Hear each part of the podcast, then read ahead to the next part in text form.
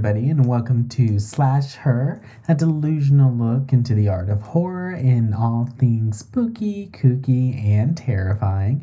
I'm Adrian, and this week we're not gonna have like a This Week in Horror or like a general discussion because get out, girl. We're gonna go ahead and just jump straight into our get out discussion with our special guest. So, we're gonna continue Adrian's birthday bash. So, let's go ahead and jump into it. Hey, everybody. So, if you're enjoying the podcast so far, definitely look into giving us a rating. It would be really, really beneficial. We're open to ideas and feedback. It really goes a long way. So, go ahead and look into giving us a rating. Again, we're on Apple, Spotify, Podbean, and many more places. But for now, let's go ahead and get back to the show.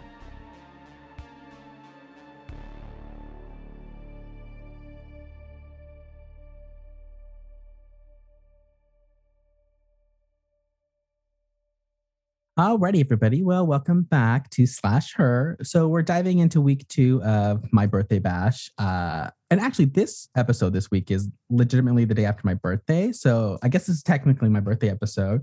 So what better way to celebrate my birthday than to have Ree back on? Hi, Ree. Yay! Hi. Happy birthday. Ah, thank you. I guess, you know, from the perspective of time, whatever. It's your birthday. whole week, whatever. Right. It's my birth like month. I think birthdays are so silly personally. I do. But you know, I've been locked up for a month and uh, or not a month, a year. I've been self I was isolated. like, you've only been locked up for a month. it's been a little longer. Y'all said, what the fuck have you been doing? Bitch? Where have you been the last year? Super spreading and shit. No, I've been self isolated for a year. So, you know, my Leo rising was like, you know what, let's give a month all dedicated to me on the podcast. Let's just do it. Um, but we have a big week this week. We have a huge movie that we're discussing. So I'm super excited. Get Out is a 2017 horror film that follows the journey of Chris as he attempts to navigate the stress of meeting the family of his girlfriend Rose. As the trip goes on, Chris soon begins to realize that things are not as they seem in this cookie cutter home. Originally released on February 24th of 2017, the movie eased its way into mainstream acclaim and even saw the horror genre competing for Best Picture at the following year's Oscars. Beyond that, Jordan Peele has awarded the Oscar for Best Original Screenplay for his directorial debut. This made him the first African American to do so. Made on an estimated budget of about 4.5 million dollars, the movie would gross about 33 million its opening weekend and then about 255 million worldwide. The film was shot in Alabama and has a runtime of about 104 minutes. Working alongside the amazing Jordan Peele is a cast that gives the movie its distinct identity. Daniel Kaluuya is Chris, Allison Williams is Rose, Catherine Keener is Missy, Bradley Whitford is Dean, and Little Rel Howery is Rod Williams, TSA. It literally autocorrected his name to Little Release. Girl, I need a little release right now.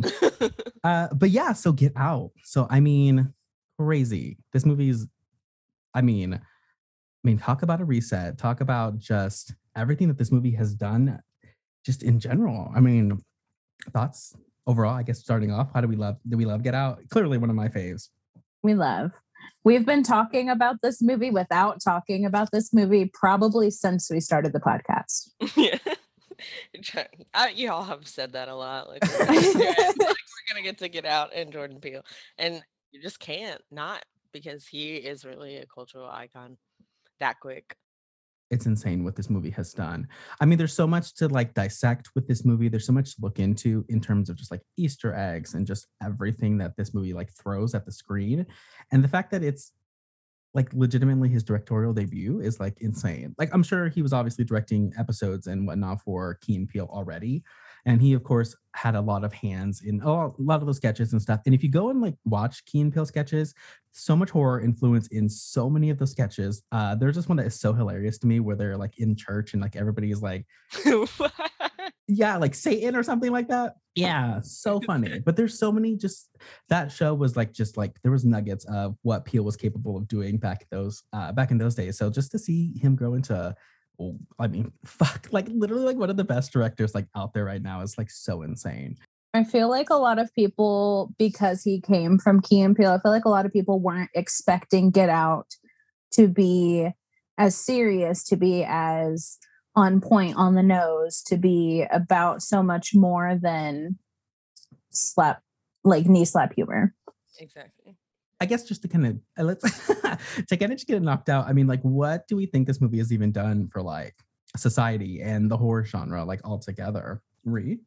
I mean, just like the whole calling out people so directly that's one thing in this movie that like you can't even say like no like even the cops like none of them are white that was a whole intentional thing it's not about color and that specific power dynamic it's about the literal power that you have to ignore these people being kidnapped like just your will and Mhm.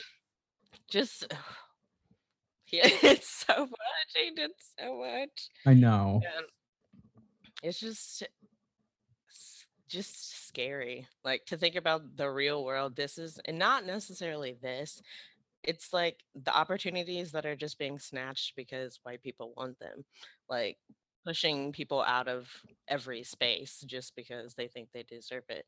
And he just articulates that in every aspect of that so blatantly like even the whole armitage's story like be- getting beat by a black man caused you to like kidnap people.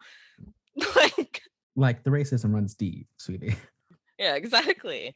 Very deep. And it's just small things that like set off because everything that is not to their favor is an inconvenience because history has been a convenience and they don't want to recognize that so It's terrifying.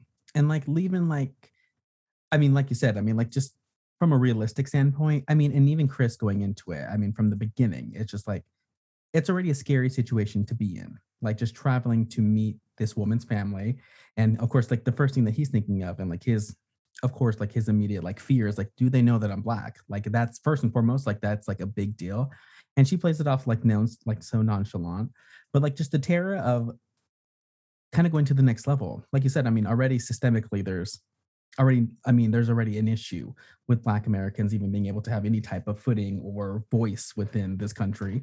And to look into the, ex- like, to the next step and like going to the point of these white people just taking their bodies as their vessels, like, just like the, it's like the next step of like what they're aiming to do. It's terrifying. So scary. and it's just like the lack of work like they just don't want to do the work and that's what i didn't quite understand with in my perspective like people at least in this like perspective of artists jim hudson should know that like people's experiences is what creates their art and you putting your brain into somebody else's body is not going to give you their eye you know what i'm saying?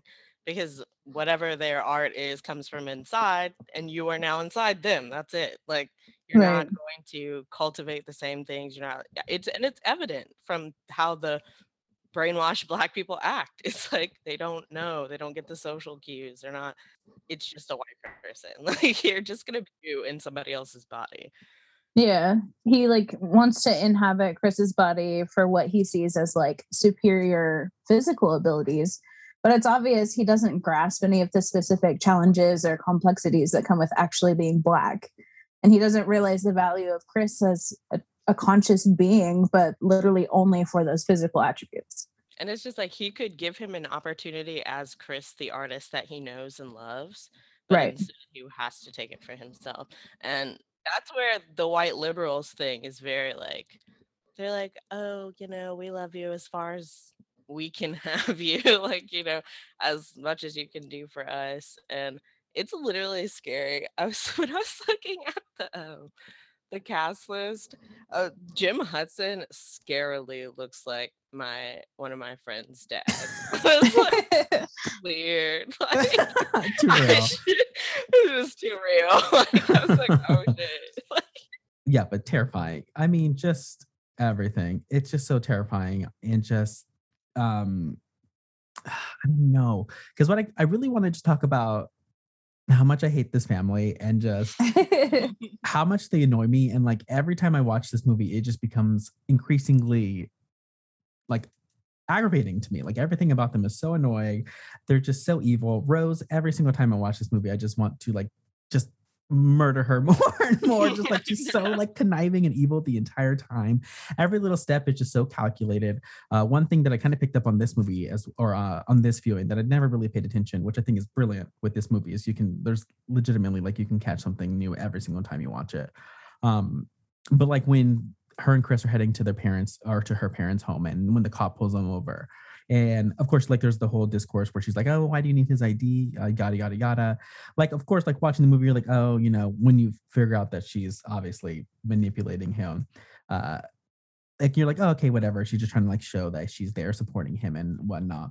But like I don't know what clicked this time around, but I was like, you know what? She's also probably just trying to kind of like monitor the paper trail. Like she doesn't want mm-hmm. it known, you know, she doesn't want his ID in the system as he was here at this place at this day, just in case. I'm like, you know, she's literally thinking so methodically with what she's doing, like not even just like in a trying to gain his trust way, but like in a trying to cover her tracks way. So I was like, scary, like so terrifying. And even in that same scene, when he's like, that was hot. And as a black person, I was like, is it though? Because, like, I feel like utilizing your privilege in that should be normal. It shouldn't, when y'all, when you like reinforce that is hot, it's like, don't give them cool points. Like, you should know your rights. Like, that's just, right. like, it's just, and that's what I'm saying. Like, ugh, she's just another Joan to me my whole sinister agenda that oh, overly nice white people they just have it. She's so scary. She's honestly i mean i don't know the mom is pretty scary to me because she like full like full force from the like beginning like she's like she looks so evil from the beginning like she's not trying to like put on a persona she's just fucking like diabolical from the jump. She just looks evil and her fucking like her stare is terrifying but I don't know. I think Rose really is the most annoying family member to me. Then probably followed by the mom. I mean, no, they're all garbage. I really hate Jeremy. Yeah. I mean, they're all just so annoying. and Jeremy just he doesn't even try and have like any type of facade. No, he just screams serial killer. he's very blatantly, yeah, he's very blatantly just fucking psycho. I feel like he's a liability, like no joke, on their operation because I feel like he's definitely just kidnapping people willy nilly, and they're like, "We have a system." Like, I mean, they have to. Like, right. he just, yeah, just completely gives off. Serial killer does not give a fuck. He's so crazy. the sad thing is, is he reminds me of my little brother, and I just felt red, like up and down. Caleb Landry Jones is just good at that, though. He's very good at playing creepy white man. Yes, just everything about him is so scary. Even like from the beginning scene, which I mean, that beginning scene to me is so good, so mm-hmm. scary. And it's like a, another hint to Jordan Peele's like hatred of rabbits, the run rabbit. Oh, it creeps me out so much. I remember watching this movie in theaters back in uh, our little racist, homophobic hometown and just like I mean, I don't know, just like from the jump, like this movie just felt like it felt different in like a very like on the nose way. Like it just, especially watching it in like in the theater that I was like with, like just packed with a whole bunch of ridiculous people. And I mean, from the jump, I was like, you know what, this feels different. Just the aspect of, I mean, I don't know, just the fact that he was kidnapped in that neighborhood, which is predominantly, I guess, how people would assume like a suburb, like a suburb like that is going to be safe you know? And in in his mind, he's like, I'm not safe here. Like he tells Rose, who I mean, obviously it's Rose on the phone. He's like, you know, like this is like you brought me to this neighborhood. I'm uncomfortable because he's not safe there, and he's not. Mm-hmm. And it's what people try to like pass off as being safe. And the fact that this car pulls over in the middle of the road, just walks out, literally chokes him out and takes him, in. like nobody sees nothing, nobody like says anything, and like that's more terrifying than anything. It's just like this middle of the road looking neighborhood, and he gets legitimately kidnapped like that. And that's and that's another aspect. Like white people sometimes do not consider that you will not be safe in a scenario that they are. And it's just like Tamla Horsford, Like I just think about that so often. Like she just really went to a sleepover and was found dead. like that's it. And just and you think you know these people, but that's also it. That's the whole point of this. He thought he knew this girl. I mean, after five months, bro, that's a red flag to me. But like, I'm not gonna meet your parents. I was gonna ask the question. Would you go see somebody's parents like five months after dating? Have we had these experiences? Guys, Starby, how about you, Starby? Um, yeah, I move fairly quickly. So See, for me, if I had the option, it would have been a no. Uh, I only have one boyfriend, and I'm still with him. And when I met him, he was still living with his parents at the time. So, like the first time I ever like went to go hang out with him, he was still living with his parents and saving money so he could move out. And I mean, here we are in a home. Uh, That's different than a like multi-hour drive out to the middle of nowhere. Like, and then, uh, but in my theory too, I feel like they're doing what is the games every year? What is the game? Because I feel like one year it was like, hey, you want to come hunting with my dad? and like, you were the game. like, how is it? Because that's what I imagine. Like every year is it bingo, or how do they do this? Like, are they auctioning off these people every year? What are they doing? I mean, who knows? Because they are hunters. We know that, like from the deer, and it's just. ew. I want to see them like play flag football. how would that work? I have that's the same question. I was like, I don't know how football works. I don't know if that's like a logistical way for them to do it, but just Jim breaking his hip. it's probably just Jeremy murdering everybody else because he's so like hyper aggressive. Oh, absolutely. He's just choking everybody out. Like nobody's safer on that guy. no. He's like, touchdown. But he's the only one left on the field. But yeah, I thought it was way too fast. I in going back into the movie, I don't know why I thought like they had just been dating for like two months. I don't know why that was in my head. I was like, before I even rewatched, I was like, I'm gonna drag Chris on the podcast for going and meeting somebody's family after two months. Who the fuck does that? But then in rewatching it, she's like, oh, we've been dating for like five, six months. I was like, I was like, I guess maybe that's okay, but it still moves so fast. And I'm glad Rod is like the voice of reason the entire film because We love Rod.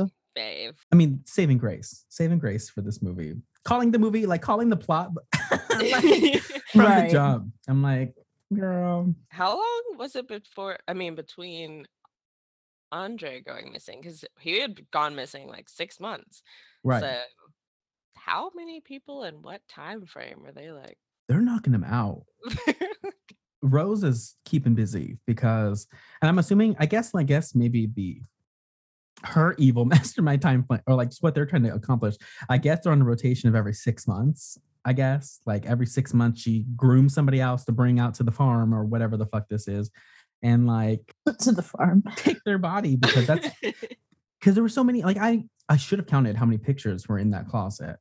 There was a good amount. There was like at least like seven, eight, maybe. Well, behind her, she has like four rows of four. Fuck. Are those all the people? Because also, Yeah, when end- she's sitting on the bed, it's all the people that she's groomed. Yeah, I was like, Oh. does she just like look at black people in her spare time? Like, is that just So- like, like, at all times? Like, the NBA. I was like, she's like, she's going for some big fish now. I wonder if the grandpa like ever has to think about like the fact that the body he has it he's in like has slept with his granddaughter. Yes. I thought the same thing Uh, when I saw the picture of her and Regina again. I was like, Oh, isn't shit. it's like she's like I was like, girl, you were like all up in Your grand. yeah in this pussy, and I'm like, and you're like okay with that. I mean, obviously they're all crazy, but I thought the exact same thing. I was like, your grandparents are right there, and you like slept with those bodies. Like it's weird. I have a theory that sociopaths don't experience actual like sexual desire. They just use sex to manipulate people. So I don't think that they have like a connection there that would make them care enough. Fair, but she's because like, what? Yeah, but you know, rational people. I'm oh, Right. Like, I uh, I- I see, I see. You know the theory. To me, it's still ridiculous. I was like, girl, Rose is just so evil. This entire, I just can't, cannot stand. I cannot stand. and I feel like they have to have those memories too, to some degree. Like they have to know, like literally have the memories. right. Or even like in the moment, like when uh Regina's in the room with Chris, and like clearly it's I don't even know who like the original girl was, but like she's clearly like trying to come out, like she's trying to get out of this vessel in that moment. So there has to be like these moments like where these people just I mean like those memories are there, like they know like I mean, they're in somebody else's body.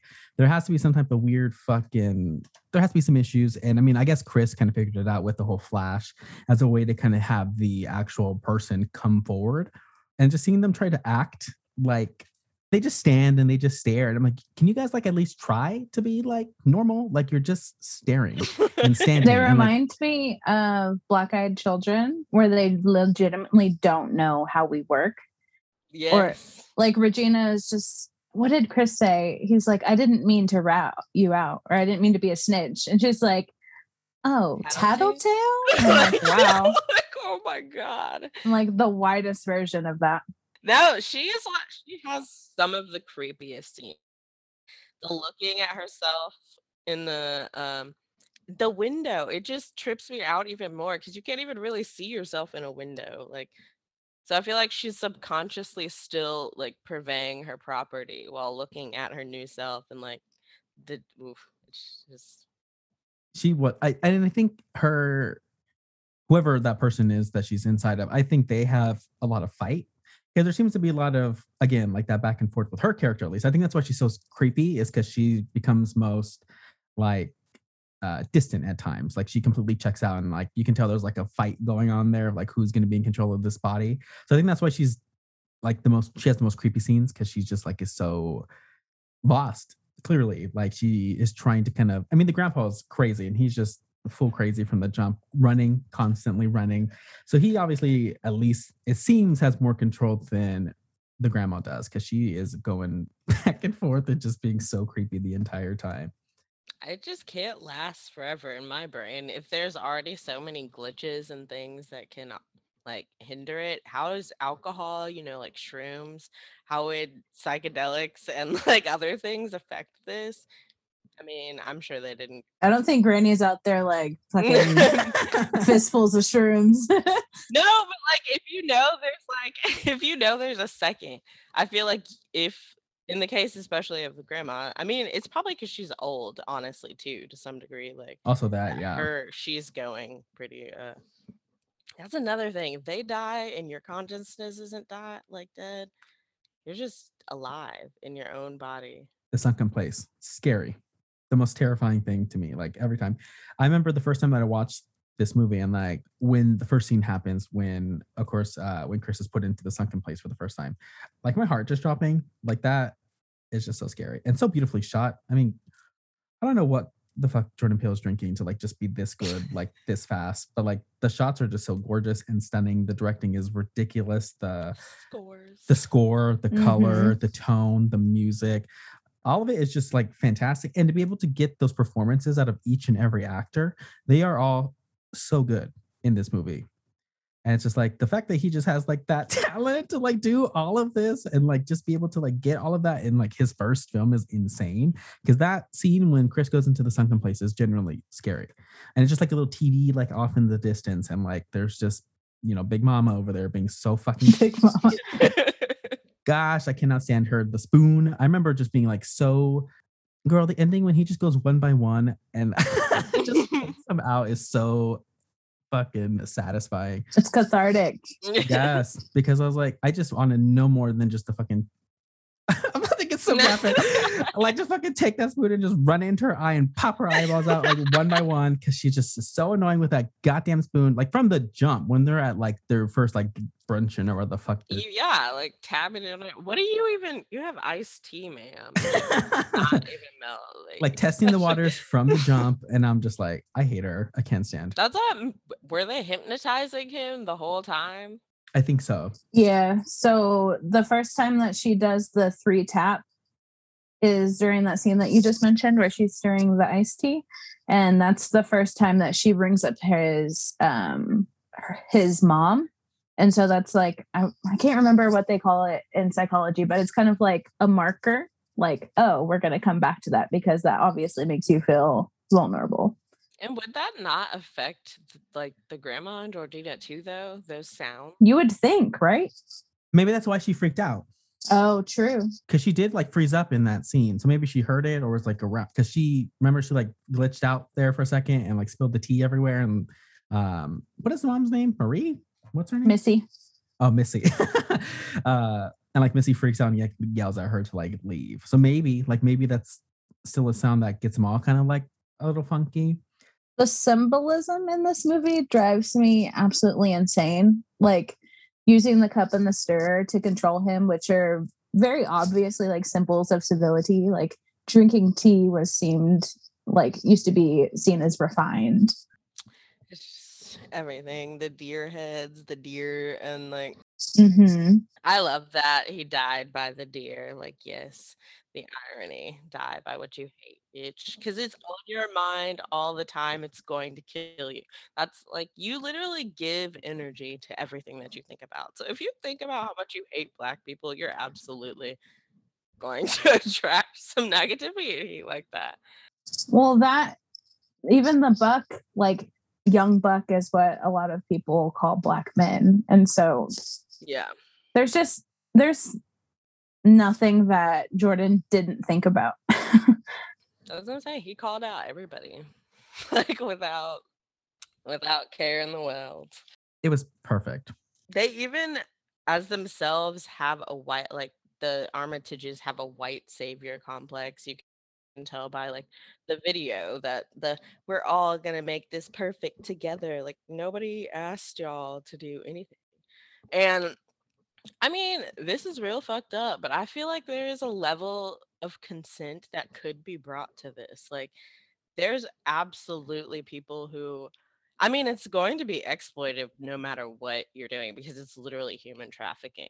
And it's just like, but there are people who would be willing to give their body to science or something like this, like, who probably need the money, who y'all are making millions. How many zeros are behind these hand signals? Because I literally made a list. I was like, I want to know how much this shit costs because you're asking for uh I think it's like human trafficking, surgery, murder, body removal, post-op and checkups. Like for how long how how much is this costing? And how like cuz this has to be invitation only type shit. So like there are definitely and that's where it's kind of like the purgy aspect of it where that one guy did like give himself for money to Right. like at the purge and it's still always going to be exploited but there is a level of consent that can be brought to this because people you know are desperate you know unfortunately Or if they were looking to kind of use this ridiculous hypnotic brain surgery neurological discovery that they've figured out as like this creepy uh i don't even know but just these methodically evil people like you said like if they were like to take this science or like i don't even know what you would call it but like Mhm. to like the mainstream and like if people were like willing like you said to maybe give up their bodies for other people who are still wanting to live their lives or whatever. I mean it could be used for anything other than of course the evil racial nonsense that they're trying to overthrow the fucking the black people in the country by just taking their bodies and merging them. But again like if they were to use this as like a it's still crazy yeah, this fucking Twilight Zone shit. If it was supposed to, if it was to go like fucking, I mean, I don't know. It could be. I mean, you could use as like a cure for cancer if there's like bodies that are, or can you put somebody's consciousness in a dead body? Like, do they have to be alive? I'm assuming because the brain transfer thing. I'm assuming, right? I mean, I have no idea. but i mean don't they have to be dead temporarily to put your brain in Maybe did they kill them? Because I feel like Andre was murdered at the beginning. Because like that was i mean that's what i'm saying like but no uh no i think i mean i think he has to be alive for I mean, we're getting into. We're being too logical about this. right? and I don't have the degree to figure out to even try to come up with a discussion there. I mean, does anybody else have anything else they want to bring up? I was just thinking about the sunken place and like what that means for all of us. Of course, we know Jordan Peele means it as like just being marginalized and like never having your voice being heard because the majority doesn't care and they're just going to keep silencing you as long as they can get whatever they want from you. But I feel like it's also to some degree like on a vid- on uh, an individual level, we all have these things and parts of us that we sink and repress to be more palpable for the masses. Like, you know, especially because there are things like professionalism, which isn't even real. Like, why is my pink hair not professional? Why is my nose ring not professional? Why is my tattoo not professional? Why is my hair the way it is not professional? Like just these arbitrary cis het white rules that they're just applying to all of us that some of us do just suppress because it's easier not to like deal with it than be ourselves and have that negative reaction. That is that's how it is. Like even walking into like your workplace, like you you just shut off. Like you shut off who you are when you walk into those companies because that's what's brought upon you. Like either you do that or you get fired and you don't have an income. You know, mm-hmm. it's just I hate it. I hate this country. I hate it all. I saw the sunken place kind of like pushing back forward progress and then like closing his eyes. Maybe I'm reading way too much in this into this, which is something that I do. Me with the brain surgery. I feel like closing his eyes kind of like symbolizes removing his consciousness, like kind of similar to like withhold the way that we withheld education to disenfranchise black people. Because yeah, you, they do want people, as we know from certain parties, uneducated people are more susceptible to being led astray or wherever you want them to go. So mm-hmm. definitely a part of it. And especially people who are uneducated and impoverished and pushed out of opportunities just because of how they look. It's true though. I guess kind of coming back to uh favorites as we always like to do on the uh when we discuss any type of movie. I mean so just overall there's so much good shit in this movie but does anybody have like a particularly favorite scene? Like what would be your favorite scene in this movie? Um rod's description of jeffrey dahmer's crimes is absolutely my favorite scene. Like i can't he said that's jeffrey dahmer's business. But just how you just described him like fucking like decapitated heads, but that's Jeffrey Dahmer business. Like we all right. know because it's like, and that's another thing. We all know this ridiculous shit that white people do, and it, there's laundry lists. Mm-hmm. You know, if Jeffrey Dahmer was doing all that, how is this ridiculous? You know, right? And right. He's just the best. like and that's exactly how i'll be like describing true crime to my friends too like, like you don't use real words. He really is the best person in this movie. I think he is just so funny. And the fact that most of his stuff was ad-libbed and that was just Lil Rel going off the rails and just doing what he does best it's so funny and it's just so perfect and he hits everything on the nose again from the beginning and when he's talking to the uh like the police officers or the detectives or whatever i love that scene with the fucking dog he's holding the little baby dog the entire time he just looks so funny just sitting there like so crazy giving them sex what- slaves. But sorry about the shit though like not sex right they're so funny he's the best. I feel like Rod is really the heart of this whole movie because he is the only person that believes Chris. Yeah. Also that. And that that scene that you were just talking about on a serious note, I just feel like that really touches the reality of the fact that black missing person cases are statistically more likely to go unsolved, which is the sad fact behind it. And even like the uh like the black detectives that he's speaking to, even the ones that are in power per se, still laugh at the story and don't even take it serious. Right. Just, be, just because like, oh well, whatever. He'll come back. He's probably off with this crazy girl and just, you know, like they just blow it off completely. Like they don't even think about it. They don't even take it serious. I mean, I understand like listening to it, but like they're still just like it's just like nothing. Like they give nothing. They give no fucks at all. And it's just so infuriating. The entire situation is so infuriating. I was just like, people know their friends. Like they really do for the most part. No one's gonna come to you if they don't think that there's something wrong. Also that. Right. And at least take it seriously. Like at the very least. That's I mean, it's your job. What else are y'all doing? Clearly just sitting here for shits and giggles. Mm-hmm. like right. It's true.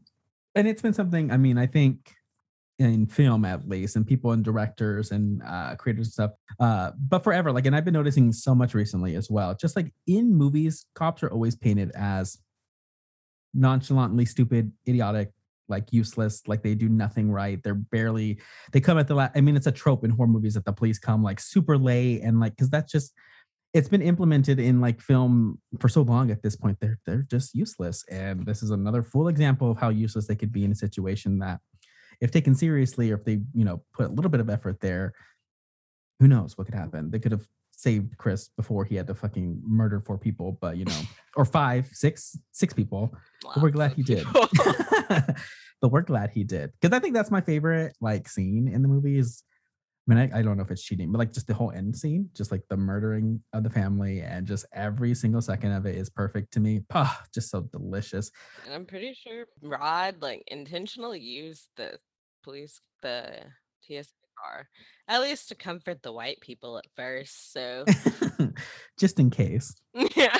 He said, I'm TS motherfucking I, I, was uh I watched so much like fucking uh like so many interviews and stuff and read so many articles and uh even like uh Lil Rel saying like even people today like TSA workers come up to him all the time and like he's just a celebrity uh, amongst the TSA workers in the world. So it's just so funny. It's so funny to me. Uh what would be your favorite scene Stormy? Yeah no.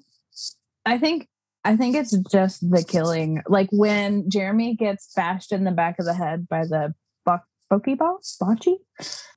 My favorite line though is the next 9-11 is gonna be on some geriatric shit. yes. I'm telling you. I think about that line like on the daily. I love him. Even when he's talking to uh, Rose on the phone and he's this crazy bitch. And he's like, I'm going to record your ass. You're going to say something. I know it. and she's so fucking scary. Just the way she stares into like nothingness that entire conversation. She has so much emotion in her voice, but her face is just deadpan. And I'm like, that's fucking terrifying. Uh, I mean, me at work, though, me daily. True. That's what I'm saying. It's a mask. And that's the difference. Like, I actually read an article recently about how white people think they have to censor themselves by like you know not being racist in public. And and that's what I'm saying. Like there's quite a difference between the assimilation practices of like LGBT people, black people, indigenous people, people of color, than you not having to be racist anymore.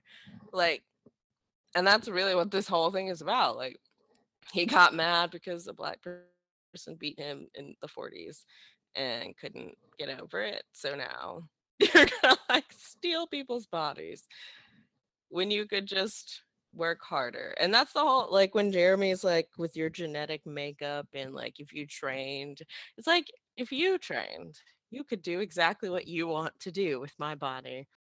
Uh-huh. Cause even with Jeremy, uh with um when Chris, like when they're having that discussion at uh dinner, which is the most awkward scene in this movie out of like many awkward scenes that scene is like so awkward. But um like when they're discussing like the difference between like jiu-jitsu and judo and like jeremy's like oh well you know it, it comes down like i mean the conversation you're having like just like if you train harder or do this or do that like you have to think three steps ahead or whatever. And at the end when he's getting choked out by jeremy chris does like the same pattern three times to outsmart him. Like he tries to open the door, notices that Jeremy kicks it closed. He tries to open it again, notices that Jeremy does the exact same thing again. So on the third time around, when he tries to open the door and he does it again, he takes the opportunity then to stab him in the leg. Like he's just smarter and outsmarting him and taking the nonsense that he's spewing out of his mouth at him and uses it in an actually effective way. So love that. And it's like black people literally know that. We've been raised to be better by everyone else's standards to put like everyone we just know. And it's always this lecture about how if you just did this you'd be better. And it's like okay well maybe if you just hand me some of your money or your opportunities that you just get so easily i would be on the exact same level and probably better. And that's the whole thing. We you're just underestimating people based on what they look like and that's bullshit. Uh-huh. And he got what he deserved. yeah, he did. Which we love. Um, and even with uh, I don't know, this movie's so clever. Like, cause at the beginning too, when he's kissing Rose and he mentions, you know, like he was, I don't want to get like chased off the lawn, like with a shotgun or something. And then like that's exactly what Rose does to him. And, yeah, she's chasing him right. off the lawn with this fucking rifle. Um, I really, I mean, I'm happy that she died, but I just wanted it to be. I mean, I guess choking is like one of the worst ways to go, but I know I wanted some Pepper Saul shit. I wanted her strapped up to some like crazy like trap, and I just I needed it. I needed her to be tortured, and like she like was smiling at the up until the end. Oh my god, the audacity! Hissing me off, hissing me off. But no, that's what we were saying too. I was like, because after you got like, I mean, after I would probably Jeremy would probably be the one to be tortured because he was really like Also that, yeah. him the whole time. For me personally, like I would be like, "Hey, yo, Rod, I need a ride, but like, take your time. like, I'm about to like have some fun with these people and their little science experiment instruments. like, let's see what's going on down here. You're already killing people, so you might as well make it. Make it as well- yeah, you might as well give them what they deserve at this point. Uh, I think. I think I'm just really emotional as my Pisces self. Uh, she just makes. I think Rose is my least favorite of the family, just because of like the emotional abuse that that does to somebody. Like the level of like trust and love that he has in her with her up until the end. Even after seeing her pictures, I mean, I think he already kind of knew at that point. Like still like begging her for the keys and still like putting his last ditch effort in her like to me that hurts so much and like again maybe it's just me being emotional uh but that's what just really pisses me off is the emotional abuse with that she does There's like a deep gaslighting, like Mhm. deep from everyone, like even the police. Like everyone was gaslighting Rod, gaslighting Chris, like even themselves. I love that he uses Redbone in the beginning. Um, the "Don't close your eyes and stay woke" lines. And it's over montage of Rose. Yep. Like it stops as soon as it gets to his house. hmm ooh listen uh, i never paid attention to that. Love. Ugh, right from the jump. Ooh, we love it. And i mean just to get superficial like i always do uh love chris's apartment. It's stunning. It's gorgeous. Like that's what i picture myself living in.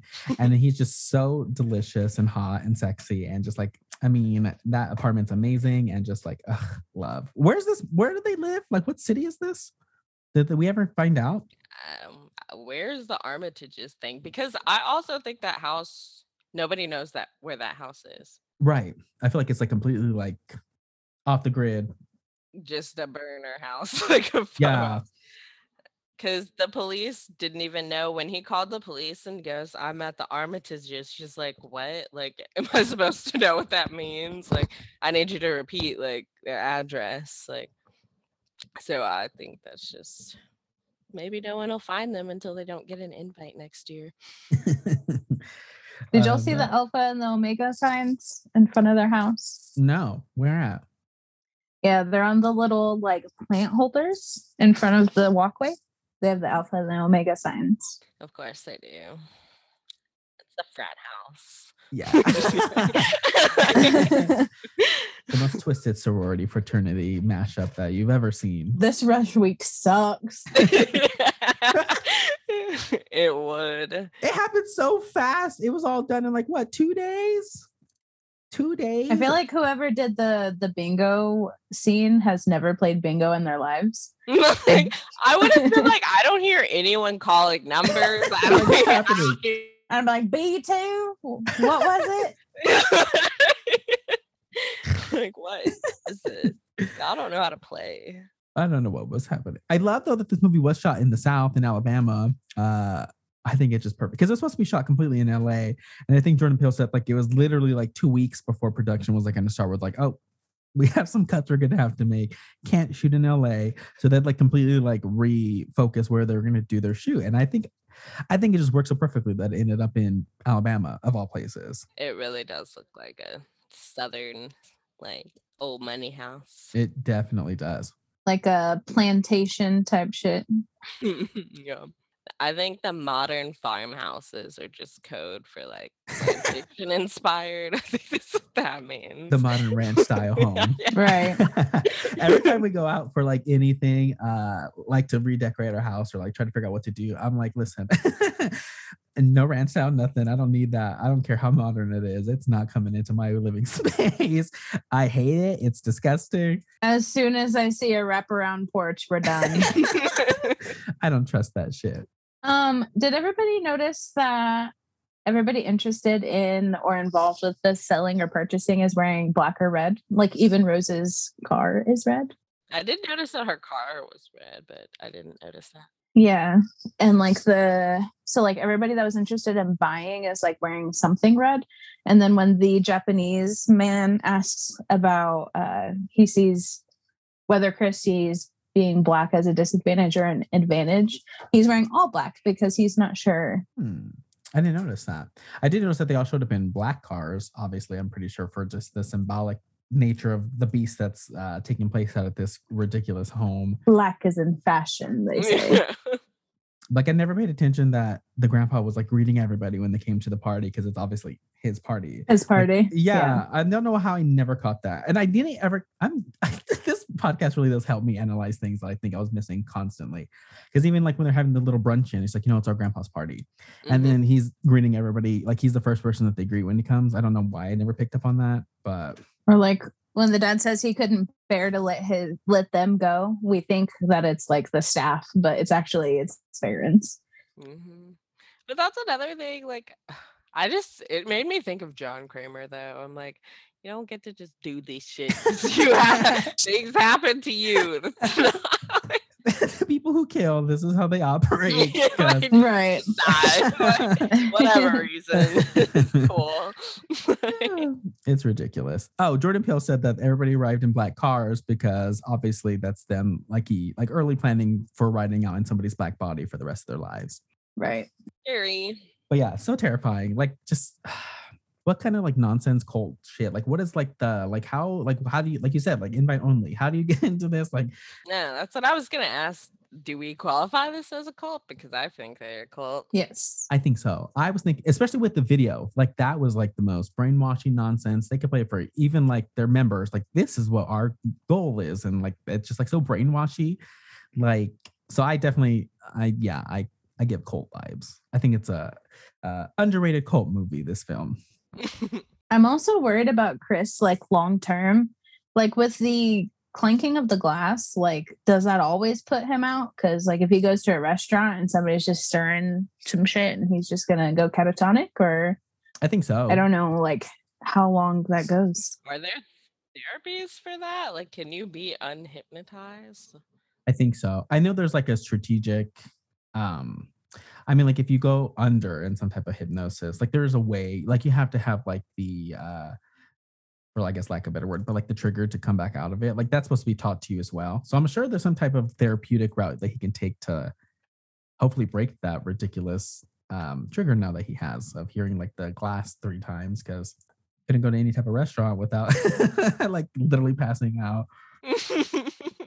but I mean, is and even the trauma of that, like you're not gonna want to date, you're not gonna want to go anywhere. You're not gonna trust anybody. Like you, it's you, Rod, and the dog. and Rod and your and your fucking dog. for the rest of your life. But that's also the world. That's literally Right. the reality of black people. Like everything that we see is traumatizing. Everything is just, oh, they don't like me. They're not gonna like me. I just have to sit here. And it, I mean, it's just why can't we just be nice to each other? Right. Why can't we just not be racist here? Because I'm tired of it. And like when he asks why black people, they don't they don't know. And they Mm-mm. will never know because there's no rhyme or reason to racism. There's no rhyme or reason to homophobia. There's no rhyme or reason to any of these things. It's just taught. Yep, it's just generational. Right. This whole movie is just this facade of us being in a post racism world. Ugh, very that. We're definitely not in a post-racial world. No, not a, not at all. But you always hear those people that I don't see color. I this this and this when you very clearly don't care about the well-being of black people. Or even the dad when he's um giving Chris a tour and like there's all these like cultural pieces like from tribes and whatnot. And he's like, Oh, I have the privilege of experiencing other cultures. I'm like, girl. Isn't it great to experience other cultures and I'm like steal them? You can that's what I'm saying. You can give people those opportunities instead, but they just don't. They want attention for the things that they do. They will literally want attention for interacting with like people like Okay. yeah. okay. literally like it makes me think about like um like mission trips where like these white people go to predominantly black areas and like save them and like take pictures with them but if you saw those same kids in your own neighborhood you would call the cops because they're obviously up to something. Yeah, exactly. Like you don't even want to change your own communities. You just want to get credit for doing something. Mm. Mhm. And then, I mean, I think, I mean, where they lack, where a lot of people lack, is obviously like the respect of culture and being able to respectfully like operate in the same vicinities as another culture and not appropriate it.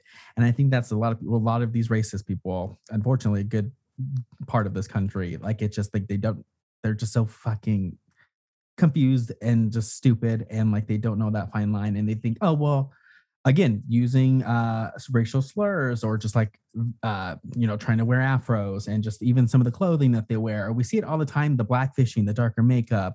Like there's a fine line between appropriation and respect and they're just so fucking i have watched this this amazing video. I might have to send it to you guys but it's just um oh my gosh. Ooh, i wish i could remember her name.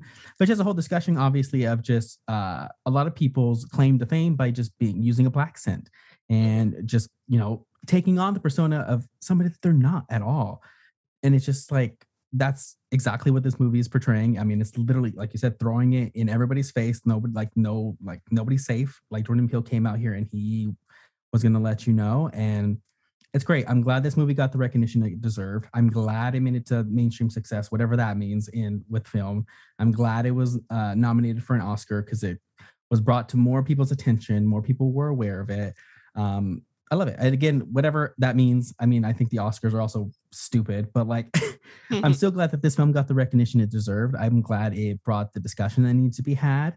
And I love the direction that horror has gone since this film came out. It completely changed the game. It really did. Yeah, and and even going back to like blackfishing, cultural appropriation, and even like misrepresentation of like religions from around the world, it's just they just take without appreciating, and it's like the taking is not the appreciating. It's interacting with it respectfully and not faking it. Like you don't have to put on a blaccent just because you live in a black neighborhood. That shit is so weird and like it's it's just fake and like again Mhm. that's just you putting on something that is not authentic that is not real to who you are Mm. so Mhm. you're never going to get that experience by faking it's never necessary We're really in that uh the era of just fucking just fighting. Like it is a fight right now.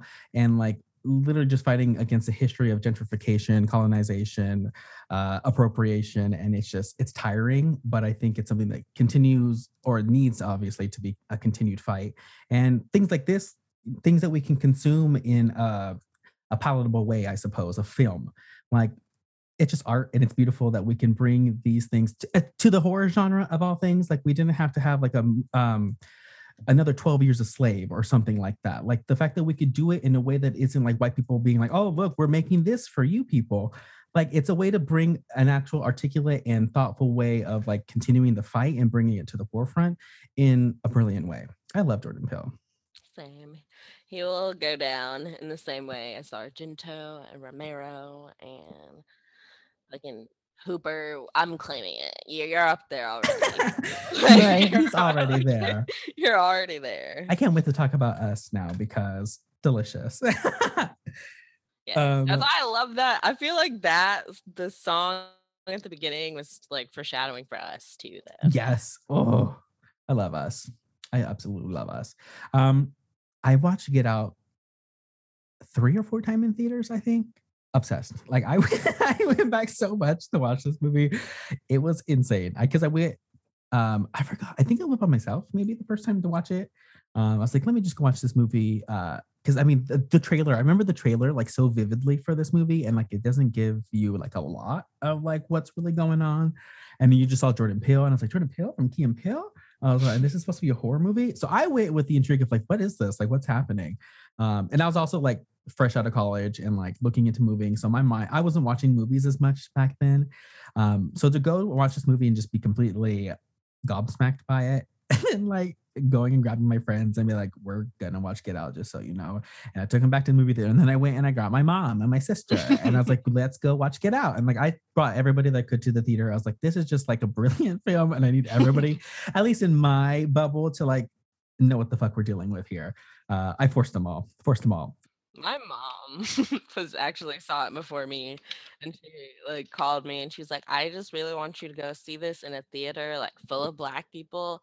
It's really like best so i just went with my like friend group. So yeah it it was everything.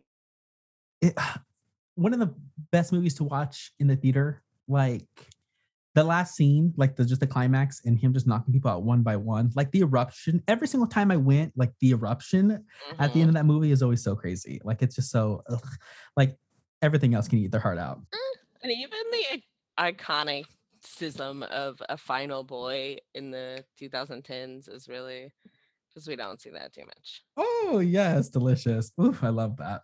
Speaking of final boys, um, I want to bring up the alternate ending how would how would we feel if it happened? I don't know anything about this. so really? Uh-uh.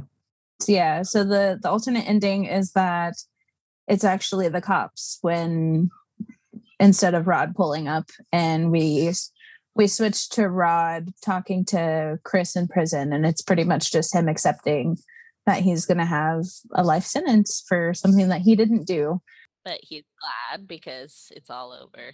Mm-hmm. Mm, I didn't know about that. And there, is there like footage? Is this an actual like scene? Mm-hmm. It's like the in the DVD. Yeah, that's how it was supposed to end. And then he, uh, Jordan Peele said, um, like with everything going on in the world, whenever um, this movie came out, he felt that that needed it was important that Black people had to win and that uh, it wasn't just another one of those movies that was pointing out uh, something that happens all too often. Especially because the movie does that already. I'm kind of happy that we got a right. happy ending. Um, because I would have been so pissed. yeah. right. I would have been so pissed at it all because I mean, we just there's just already too many people in jail taking one for the team. You know what I'm saying? Like we don't need it. And they need to be let out. There's just that's a whole nother thing. The prison industrial complex and how people you're literally using people just for their labor when y'all could be using this to rehabilitate people who actually need help. Right. I'm happy with anything we got. Yeah, I would have been. Yeah.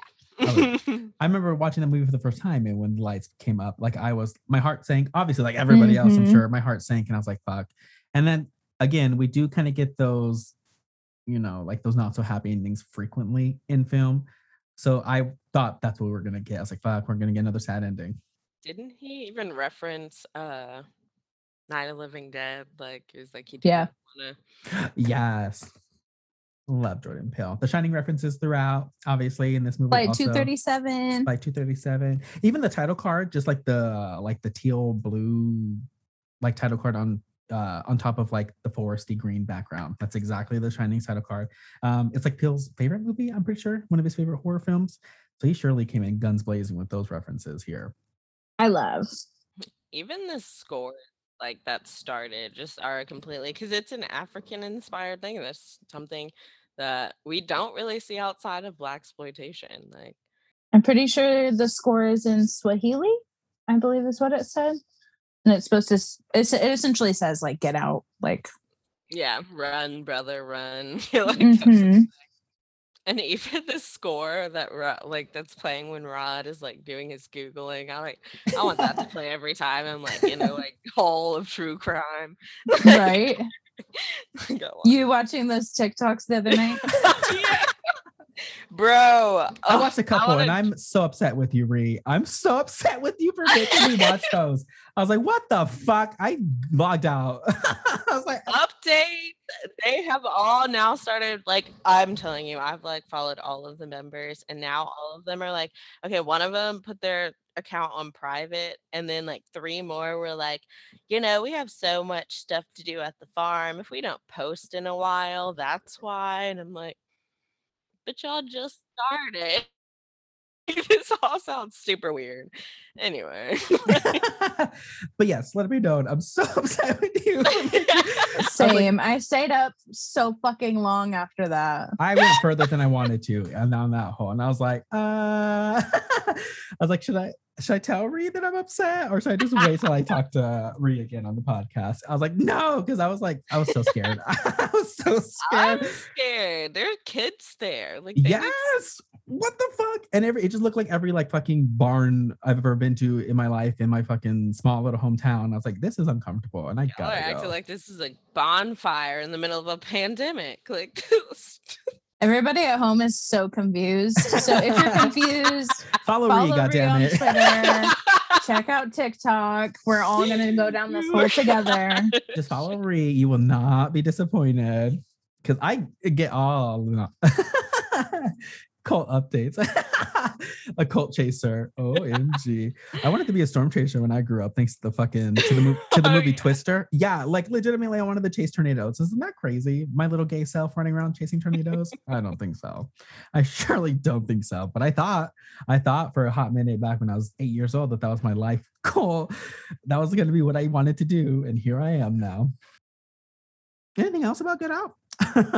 um, just the best movie of the last decade. A hundred percent. uh huh. It's definitely my favorite movie of the last decade for sure. One of the top. I just we just gotta double weigh me. Like, I think I saw that and then like Hereditary in theaters. Like, I think I just didn't go. I also see shit at the drive-in, so that when I go to the theater, theater, it's always a fun time. But great stuff in the last several years. We've had some really good horror. so much good horror really so much good horror and i mean again i mean i don't really i mean i don't i don't know for certain uh because i can't think of again in terms of like this movie changing the genre i think it really did because like not that horror was ever i mean i always enjoy it. I don't ever think there's a bad year in horror. Um even because i mean i'm super nice.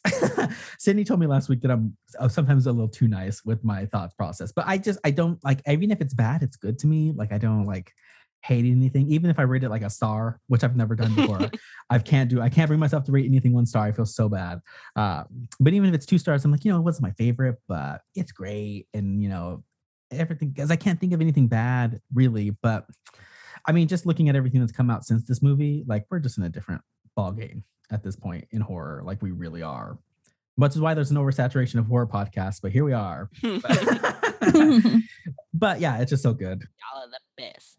Oh, much Oh, love. appreciate it thanks for telling me now i won't my demons won't keep me up tonight so woo! The demons. the demons uh, stormy's fucking twitter header is so funny Oh, down with my demon. I was like, mm, that's I'm practicing every day, girl. I'm trying. Me. Which is why I buy edibles, new edibles every week, something different. Oh my Gotta switch it up. I'm trying to make it through my day. Ree, where can the people find you? can find me on Twitter at S P O O K I R I H Spooky Ree. And thank you for joining us. Yes, thank you. We're always so happy to have you on. Always happy to be here. Happy birthday, Beach. I know. I'm 26. By the time you hear this, I'll be 26. That's crazy to me. I can't believe that. I still feel young, gorgeous, beautiful. Uh, like I told Stormy, I'm gonna be a slut in my 30s. So this is just this is like Four the more years till phase. Adrian's hoe, hoe phase.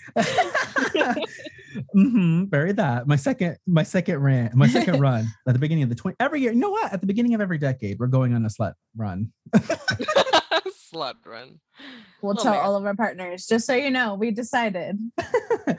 Just so you know, but getting 50s, my 50s are gonna be wild, 60s are gonna be wild. You know, I'm just gonna I gotta start every decade with the bang. Have y'all seen uh what you we call it? Sharp uh, sharp objects. No, Yeah. is it good? I've heard of it. Yes, love so much. Jackie, that's that's gonna be me. I'm gonna be her in my 50s and 60s, and I'm ready. her little but she has this little box of pills and she's like, I got fibromyalgia. I got yes. I, I was like, yes, with her Bloody Mary. It's gonna be me. Uh, I don't want to think about it. I'm afraid of it. I don't want to think about being 50. Not yet. I'm gonna be a whore still. Um, uh, but IBS is one thing that I'm really nervous about. I'm already there. We're, you'll be fine. Same. and have I be, yes, hottie over here. Oh my god. a different hot girl summer, a different type of hot girl summer. yes. We're busy doing hot girl shit. when I say hot girl shit, that's what I mean. IBS. IBS. Oh God, I have flashbacks to porta potties. And okay, God. well, let's move on. Uh, Stormy, where can the people find us? You can find us on Twitter and Instagram at the same handle at slash underscore her underscore pod. You can find us on Spotify, Podbean, Apple Podcasts, Google Podcasts, pretty much everywhere you want to stream. Please like, subscribe, give us a review, check us out, hate us, love us, join us for the rest of Adrian's birthday bash. And we love you so much. Hopefully, Adrian can swallow soon. Okay, I'm ready. And stay spooky, guys. Stay spooky. Stay spooky. Bye. Bye.